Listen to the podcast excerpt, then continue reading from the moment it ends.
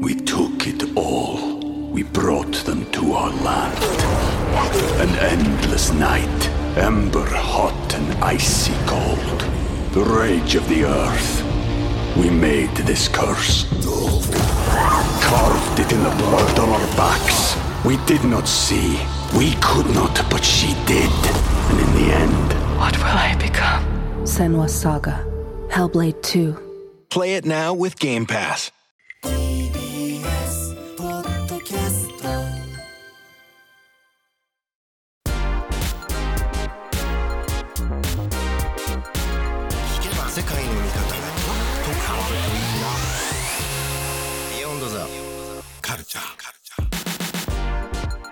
刻は10時今17分です。TBS ラジオアフターシックスジャンクション2パーソナリティの私ラップグループライムスター歌丸そしてはい TBS アナウンサー山本貴明です。ここからは聞けば世界の見え方がちょっと変わるといいなな特集コーナービヨンドザカルチャーです。さあ今夜のゲストはアフターシックスジャンクション1では月1レギュラーとしてお世話になりましたというか長年お世話になり続けてます私はねノーナリウブス西寺豪太さんです。こんにちは。こんにちは。こんにちは。こんにちは。こんにちは2初登場ということで。なんかでもみんなちょっと通なテンションですね。あやっぱやっぱちょっと朝から遠い気がしますね。ちょっとやっぱ夜なテンション。夜なまあさっきのまあ聞いてても。本来のとこにね、帰ってきた感もあるし。確かに。そしてやっぱ山本隆明さんねそうですね。特集コーよろしくお願いします。お願いします。はい。ということで楽しいですよ。豪太君の特集でございます。改めて西寺豪太さんのご紹介お願いします。はい。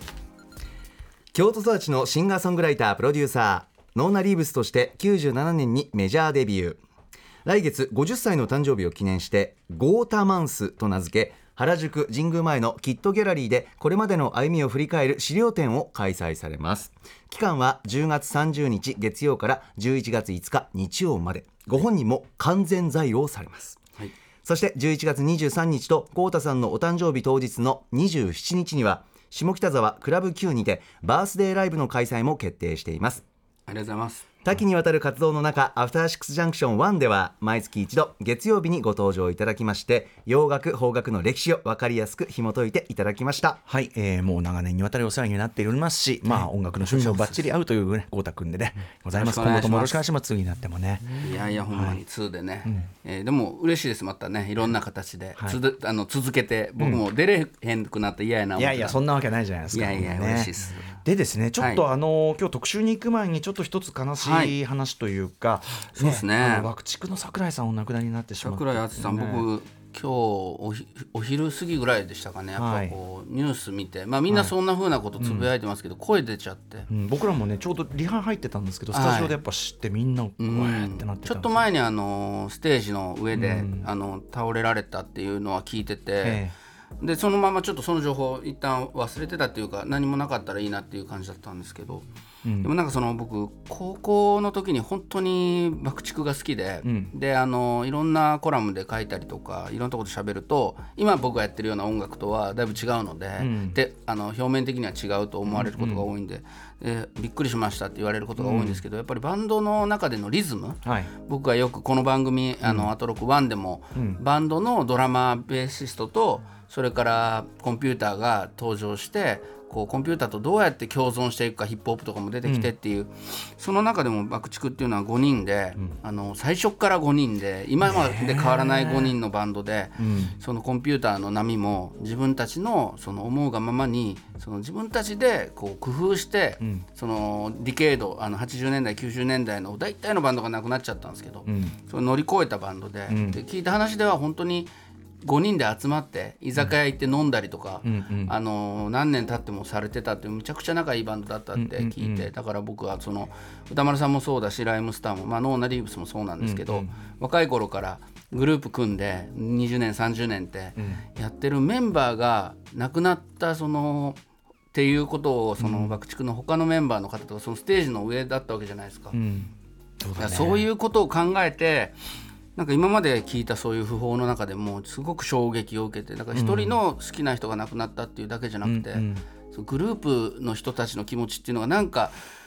そのファンもそうなんですけどこう染みてくるというか、ね。うん、なんでちょっと一曲だけ、はい。あのー爆竹の、まあ、僕はその桜井さんすごいボーカリストでもうもう本当のかっこいいしあの存在感あるんですけどそのバンドっていう5人分の1人っていうのをすごく最初から最後まで全うされてたところが好きで、その歌とそれから演奏陣みたいに日本の音楽って分かれがちなんですけどもうバンドの全体の中のグルーヴ要員として、あのあれだけのスター性があるカリスマ的なボーカルですけど一人だけ出るんじゃなくてバンドで、えー輝いてたっていうところが爆竹の好きなところででその中でまあ僕好きな曲1個選んだんで「アイコノクラズム」という曲「タブー」ってアルバムに入ってロンドンレコーディングの楽曲を聴いてください。はい、アイコノグラム。アイコノクラズム。グラズムか、うん。はい、やっぱこの2人のギターのその対比もすごいかっこいいしベースはドゥンドゥンドゥンドゥンドゥンドゥンドゥンドゥンってもうずーっとそれしかやらないんですよ。すごいんすごいニューウェーブ的な、そうですね。曲ですうん。あのご兄弟なのでドラムとベースがそこの息の合い方も含めあの本当こういうバンドはなかなかなかったんで、ね今もう好きですし。そのリズム体もすごくだから、まあニュニューロマンティック的なその流れが出てきてるから、ダンサブルでもあるし。ね。まあ、だからぼ実は僕らがデュラン・デュランとか好きなんだからいや本当に本当に実はその直結してるし。ことですよね。うんなんですけど、まあ、ちょっと今回あの頭にあのほんのちょっとですけど、話させてもらって。はい、はい、えー、ゴト君ありがとうございました。はい、あのリスナーの方からも多くね、あの不法に寄せられたこのメールもあるんですけども、ちょっと紹介しきれず申し訳ございませんけども、あのちゃんとメールとしてますんで、皆さんありがとうございます。えーということで、えー改めまして今回の特集テーマに行ってみましょう。今回はこちらです。ノーナ・リーブス西原豪太プレゼンツ洋楽スーパースター列伝アトロック2での第一歩はレジェンド中のレジェンドレジェンド中のレジェンドマービン・ゲイ特集パート 1! 失礼いたしました。さあということで。はいあのビッグネーム来ました。マービン・ゲイ。マービン・ゲイ特集を、まあ、今まで僕がなんでやらなかったんだろうということですけども本当にタイミングを見計らってたんですけど、この前スティービー・ワンダー特集をええ。ワンでやらせていただいて、で今回ねあの2じゃないですか、で2の一発目にもうなんか理由がないと、その持って誰かを持ってくるにはおかしいなと思ったんですけど、マービン・ゲイがともかく素晴らしい2の歌がうんありまして、はい。まずそこから僕がもうずーっと好きなマービン・ゲイはノーナ・リーブスっていうノーナもマービン・ゲイの娘のノーナから撮ってるぐらい好きなんですけど、このタイミング2の初めにこの曲まず1曲かけてもらっていいですかね、えーマービン・ゲイとキム・ウエストンで「It Takes Two はい「It Takes Two」ということで、はい。マービン・ゲイキム・ウエストン。ね。そうなんですよ。これ1966年」そうなんです。これあの、1はまあ1人だったら夢を見ることはできるけど、2人だったらその夢を現実にできるとかでもうともかく何でも苦い苦い1より苦い、うん。苦い苦い私とあなた2が必要っていう歌なんで。キム・ウエストンっていう美貌の素敵なもう素敵な歌手とあのマービン・ゲイがデュエットしてる歌なんでありがとうございますこれで2の頭はまずはマービン・ゲイでいこうとありがとうございますいうことで、あの、まあ、何かあったら、このイットテクス2かけていただいて、2は。はい、はい思ってるんですけど。このマービン・ゲイという方はですね、1939年の4月1日、あ、4月2日に生まれて。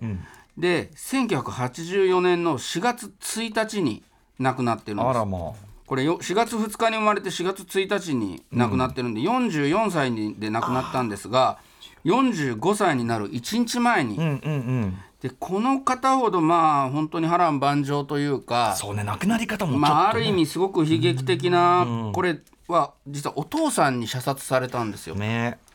でお父さんっていうのがキリスト教ペンタコステ派の牧師さんだったんですね。でその牧師さんっていうのはすごい、あのー影響力のある人でその土地の中でもものすごいスターみたいな感じで、で幼い頃からマービンはち父親のんこのお父さんもマービン・ゲイっていう名前なんですよ。マービン・ゲイシニア、うん、シニアとジュニアって言ってるんですけど、お父さんの教会での聖歌隊で歌ってて声もいいし背も高くてかっこいいっていうことでめちゃくちゃ人気あったんですけど若い頃から小さい頃からマービン・ゲイ自身ははいジュ,、えージュニアですねこれでいうところの。でオルガンやドラムも独学で習得するすごく才能あるスポーツもよくできる男の子だったんですけどなぜかこの聖職者であるお父さんがずっとその少年マービンに虐待をしてたんですよ。もう12歳まで体にあざがなない瞬間なかったっていうぐらいなぜかこのかっこいい息子をお父さんがすごくこう表の顔と別でこうすごいこう気分が表変したりしてその怒鳴りつけたり殴ったりするっていう、もうマービン自身は風変わりで残酷ですぐに表変する絶対君主ってお父さんのことを呼んでるんですけど、でお母さんはすごいマービンを溺愛してたし、マービンはお母さんのこと大好きだったんですね。そういう意味ですごくその小さい頃から、まあ、外に行けばあのかっこいいし人気もある男の子だったんですけど家の中でそんなことがあったけどその家のお父さんは牧師であるっていう、そのアンビバレントな状況の中で少年時代を過ごすちょっと精神的にも安定しないような部分がある子供だったんですが、まあ、彼自身が歌もすごかったのでいろんな人から誘われて自分も歌が好きになってで歌っていうのが聖歌隊の歌じゃなくて、と今でいう R&B とかソウルとか、あの女性との関係を歌った歌だったり、恋愛だったり。でそれがまたお父さんはすごい嫌だったんですねゴ。スペルに対して世俗音楽ですよね、うん。俗な音楽。そうですね。で世俗音楽を好まないお父さんに「お前なんか軍隊に入っちまえ」って言って勝手に軍隊に強制的に入れられちゃってで1年で除隊したりしてともかくその10代のマービンっていうのはすごく不安定だったんです。であのでも音楽が好きな気持ちは変わらないしスター性もすごいあったんで、子供の頃からの友達と一緒にグループ活動をしてたらハーベイ・フークワという、まあ、10個上の先輩が「お前めっちゃ歌うまいやんけ」と。お前めちゃめちゃかっこええしうちのグループ入ってくれよと。いうことでザ・ムーングローズっていうその当時人気のあったグループに10歳上のハーベイさんが、あのー若者であるマービンを、まあ、スカウトしたような形で自分のチームに入れるんですね。はい。ドゥアップグループなんで、まあ、一緒に同時にみんなで歌うんですけど、スター性のある人が入った言ってやった言って。で、えっと、61年1961年なんでマービン・ゲイが212歳の時にデトロイト、えーこの「アトロク1」でも話してましたけどモータータウン車をいっぱい作る街なんで、モーターの街でモータウンというレーベルがあってものすごい人気のあるあのレーベルだったんですけど、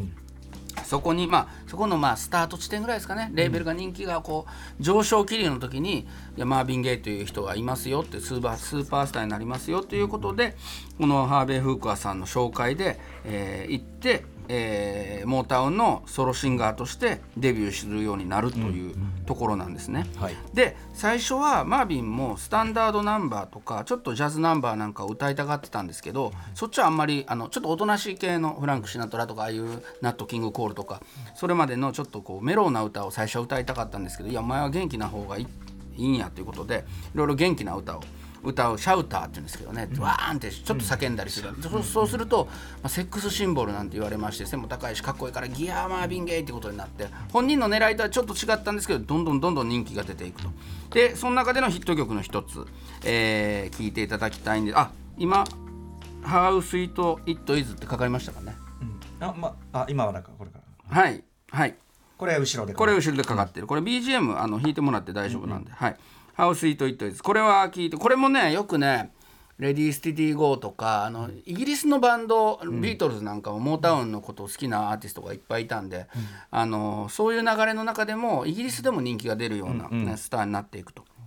でソロアルバムとかソロのシングルもヒットするんですけどマービン・ゲイがさらに上昇していくのが女性とのデュエットソングがすごくあの当たり役うまいということでさっきの「It Takes」も It そうですよね。 Takes Two もキム・ウエストンそうだったんですけど、キム・ウエストンさんまあすごい素敵な方だったんですけど1年後モータウンから離れちゃうんですね、で後釜誰か探さなきゃいけないってその前にメリー・ウェルズさんっていうそのスーパースターともデュエットしてて、もう3人目かよということでマービン・ゲイ自身もまたデュエットが売れるからって言ってデュエットやらせんなよってもう次は誰が来ん。ねん。ともう、まあ、そん。なん。もうやる気ないわと言ってたん。ですけども、そこで来たのがタミー・テレルという。タミーテレルこの方僕が一番好きな女性シンガーとも言っていい、もう本当に可愛らしいあのビデオも残ってますけども、すんごい素敵なボーカリストでマービンもあれ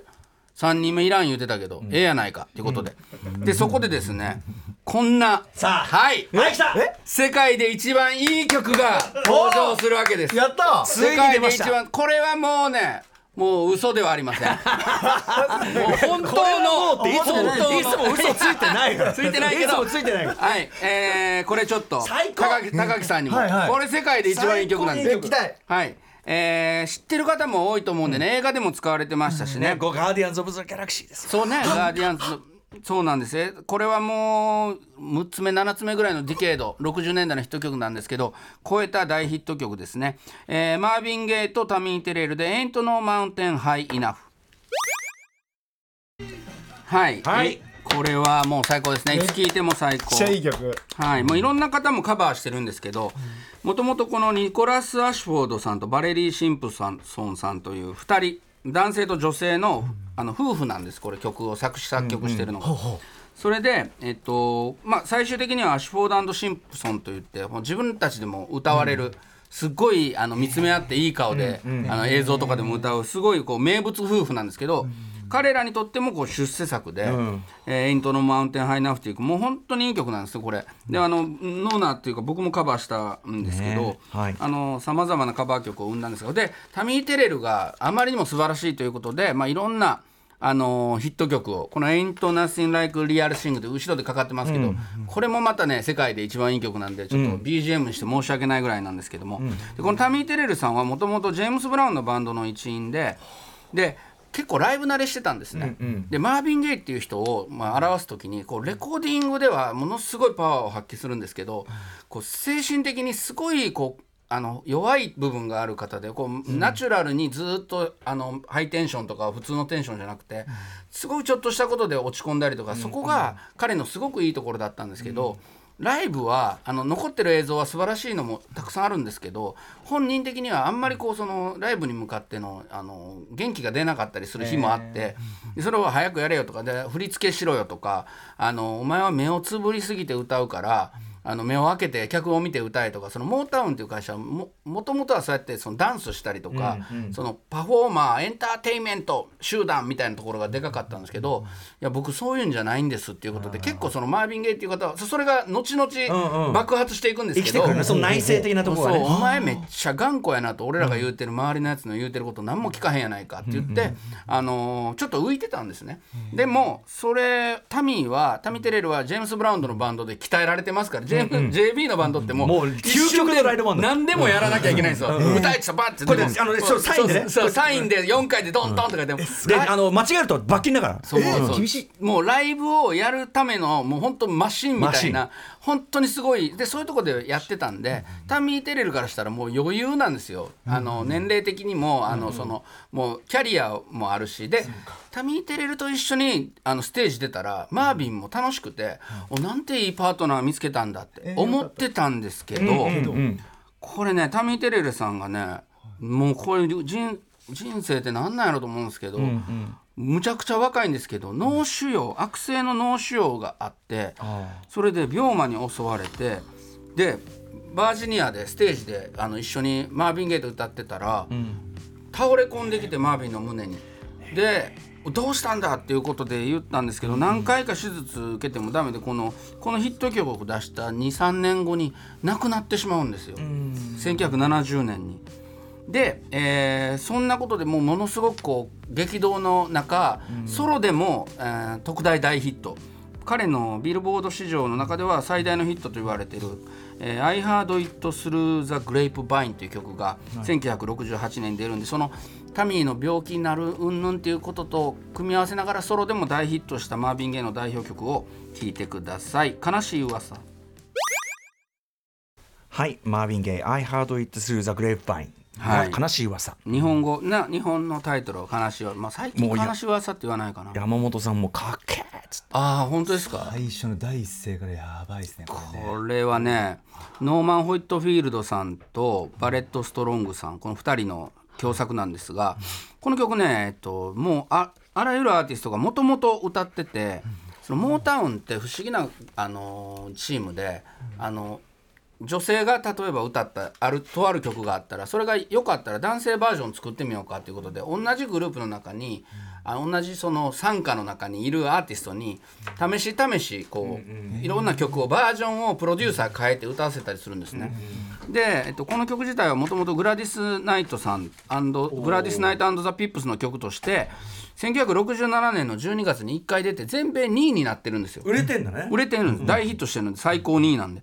でもその翌年にマービンバージョンが出ると週間ランキング1位を7週間記録してこのビルボード誌におけるシングルとしてはマービン・ゲイ最大のヒット曲。一粒で二度美味しいよねまたこれじゃあねグダリさんのピップさイコライザー1でマッコールさんがいたって嘘ついてたとこねピップス。ほうほうほうほう。えはいまあそれはいいはいごめんなさい。はいいや本当これあのースモーキー・ロビンソンザ・ミラクルズももともとレコーディングしてたけどシングルにしなかったりとか。ボビー・テイラーザ・バンクーバー。だから、ね、みんなでいい曲だからやってたんですけどちょっと試し試しやってた。でもこれね不思議なんですけどなんかもちろん大ヒット曲なんですけど、でなおかつこの20世紀にアメリカのテレビやラジオで最もオンエアされた曲の28位なんですけど、じゃあめちゃくちゃ派手かって言ったらそうじゃないじゃないですか。でもこういうパターンの曲ってマイケル・ジャクソンの「ビリー・ジーン」とかブラック・ストリートの「ノー・ディギティ」とか明るいポップじゃないんだけど、ファンキーでちょっと不穏でダークでその心地悪さが心地よくなるみたいな。うんうんちょっとハードボイルドっていうそうかななんか食べ物で言うと、わまあ、わさびとかみょうがみたいな、うんうんなんかちょっと大人な。お子様じゃないちょっと大人な。そうそう、はいはいだけどなんかないとピリッとしてるんですよちょっと。なんかこうさ襟立てる感じね。い やそうそう。トレンチのやり方で似合う似合うそうなんかうん。そのなんか不穏な世界の快楽みたいなのがすごくあってもう一回聞きたくなる。音数もすごい少ないんですけど、ね。だからもうド派手なポップみんなが楽しくてイエイイエイみたいなじゃないんだけど、まあ、ヒットしたということで。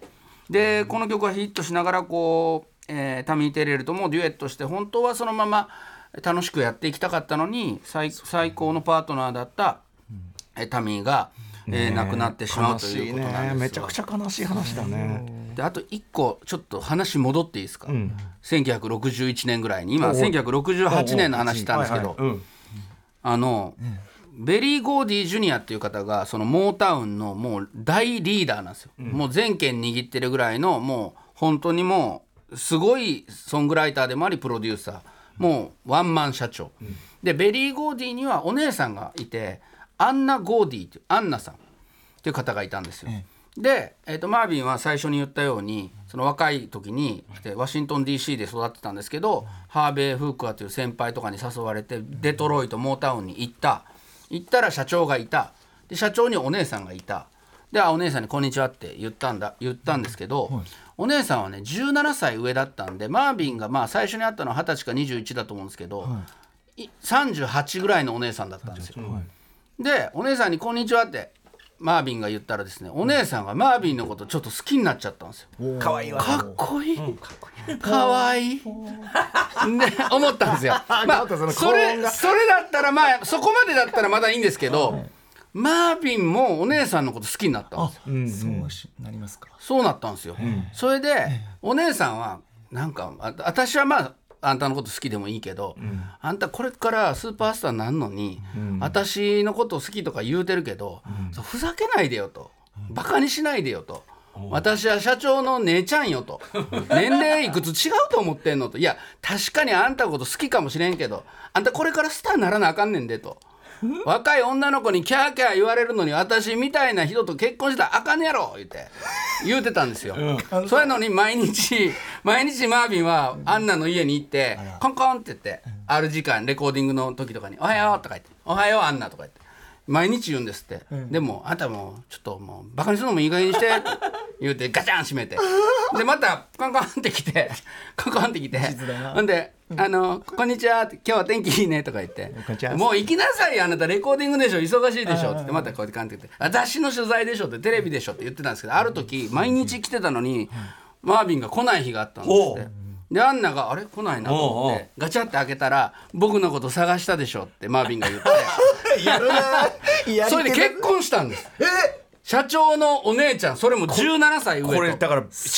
ベリー・ゴーディ・ジュニアの心情たるやよね。いやほんまにですよ。自分の連れてきたもうザ若者21の。こっからお前ちょっとこうやってこんな歌歌ってやれ言ってたのが義理の兄貴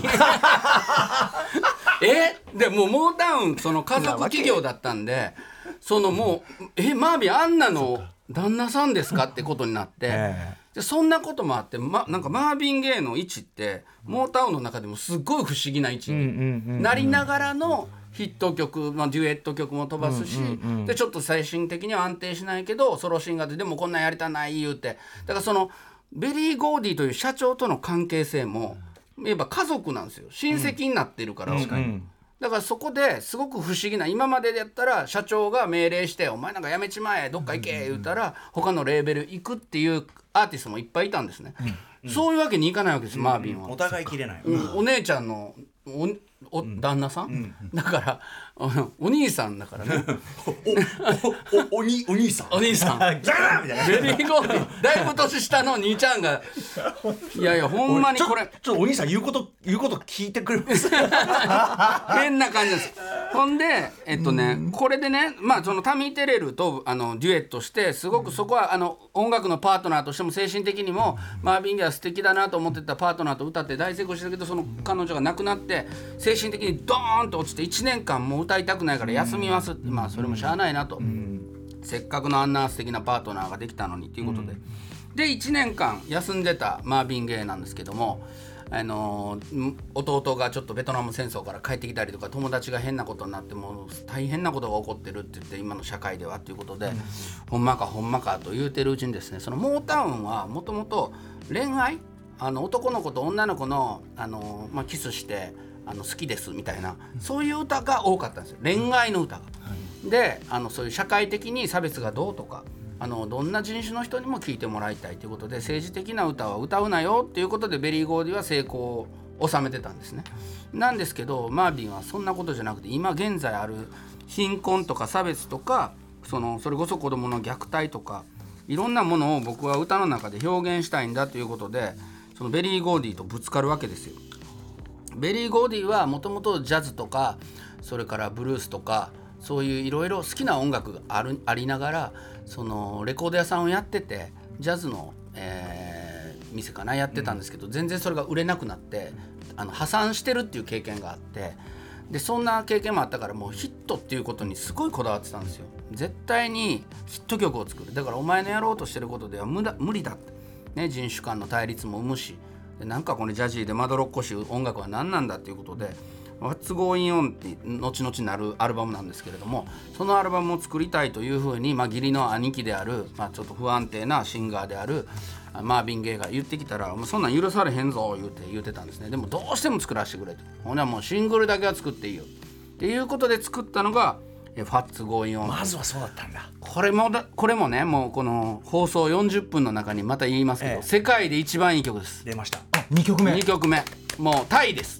タイ。世界で一番いい曲タイタイ。って言うと他のやつが他のももうでもこれ嘘じゃないはもうちょっとまた塗り替えてしまいますけど間違いないこれ「ファッツゴーイオン」を世界で一番いい曲でもこれはと世界的にもね世界的ジャーナリストでも多分。僕だけじゃないんです本当世界で一番いいアルバムをビルボード誌がもう何回もあえっともう調べて、それでもうじゃあ何が一番ええんやということでローリング・ストーンだ。ローリング・ストーン誌が、まあこれいろんなところがやってるんですけど、絶対にオールタイムベストアルバム500の1位になるか、まあ、最低でも5位には入ってます。そうだね。うん、どんなジャンルでやってもどんな雑誌がやっても、あのローリング・ストーン氏の選ぶオールタイムベストアルバム5002020年にもうなってますからもう1971年に出たんですけどずーっとそういう評価。だじゃあ最初はでもシングルとして出たんだけどっていうことなんもうだねこんなん絶対あかんって言われてて「いや出す」言うて。出したらヒットした。出してヒットしたからじゃあもうベリー・ゴーディ社長もあのアルバムを作らざるを得なくなってほなもうええよっていうことになったら世界で一番いいアルバムになったということでね、えー聞いてみますか？はい行きましょうか高木さん、はい聞いていいですか？はいお願いします。はいということで、えー世界で一番いい曲、えー聞いていただきましょう。マービン・ゲイで「What's Going On」はいマービン・ゲイ「What's Going On」です。フルコーラスで。1971年。ちょっと結局いい曲なんでねいや本当に。感想も全てが最高なんで。あ高木さんどうですか？なんかもう今踊ってくれて。うん。いやもう曲調も気持ちがいいしマービン・ゲイの声も後輩に向かって、あこんな声も出すんだこんな声の使い方プルルルルとかね。高音とかもね抜けもすそうなんですよ。これあの多重録音でいろんな声をマービンがこうコーラあのオーケストラのように重ねてっていうことでこの音像も作ってるんで。だからレコーディング技術としても当時最先端だし。そうですね。本当にああとやっぱそステレオでね。の本当にネオソウルと言われるさ、うん当時の内省的なソウルミュージックの流れっていうかさ、そうですね。そこにやっぱモータウンはだからちょっと時代明るい、うん。なんか元気で、ねビートが強くてみたいなものからその社長との、まあ、トラブルというかぶつかり合いの中で、まあ、でもそれがまたね、ん。あのいい作品になっていく、まあこうまあ、きっかけというか、で70年代はスティービーの回ともつながっていくんですけどマービン・ゲイだったりスティービー・ワンダーが自分たちの力で音楽を作っていくんだということで新しいモータウンの時代になっていってっていうことでまあちょっといろいろ今までやってきた放送の流れがその高木さんずっと金曜日も聞いてもらって、あのコメントしてもらってたんでこうくっついてくるかなっていう感じで。僕も今日モータウンって聞いただけであ俺コウタさんの聞いてたから知ってるわ。大田一周もねやりましたからね。はい。はい、ゴータ君マーヴィンゲイ特集パート1でございました。えー、まずパート2はまたはい。次回来月ですね。よろしくお願いします。よろしくお願いします。We took it all. We brought them to our land. An endless night, ember hot and icy cold. The rage of the earth. We made this curse. Carved it in the blood on our backs. We did not see. We could not, but she did. And in the end, What will I become? Senwa Saga. Hellblade 2. Play it now with Game Pass. After Six Junction.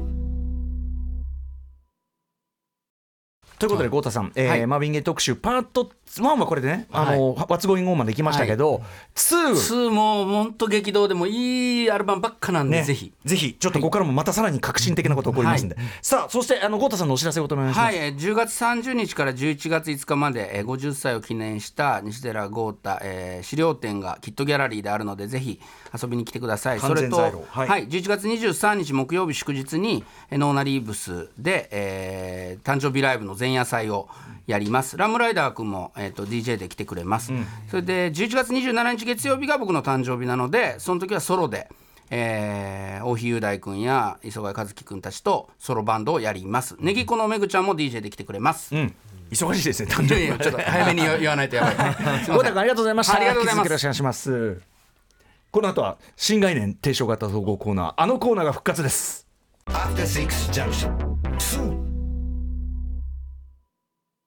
TBS ラジオポッドキャストで配信中。ゼロプリラジオ聞くことできるパーソナリティは LGBTQ ハーフプラスサイズなどめちゃくちゃ個性的な4人組クリエイターユニット。午前0時のプリンセスです。ゼロプリラジオ。もう好きなもん食べな。好きなの何でも鍋に入れたら鍋なんだから。マクド鍋に入れちゃおう。そしたら全部鍋。おならが出ちゃったことを何て言いますか？プリグランスバズーカに おしゃれではないよ。ゼロプリラジオ。笑ってるやん。こんな感じになります。笑い方海賊になります。おうち最後にこの CM 聞いてるみんなに一言。お前。え？なんで言ったとにかく聞いてください。ゼロプリで検索。ゼロプリラジオ毎週土曜午前0時に配信。それではポッドキャストで会いましょう。せーの。ほなまた。ゼロプリレディオ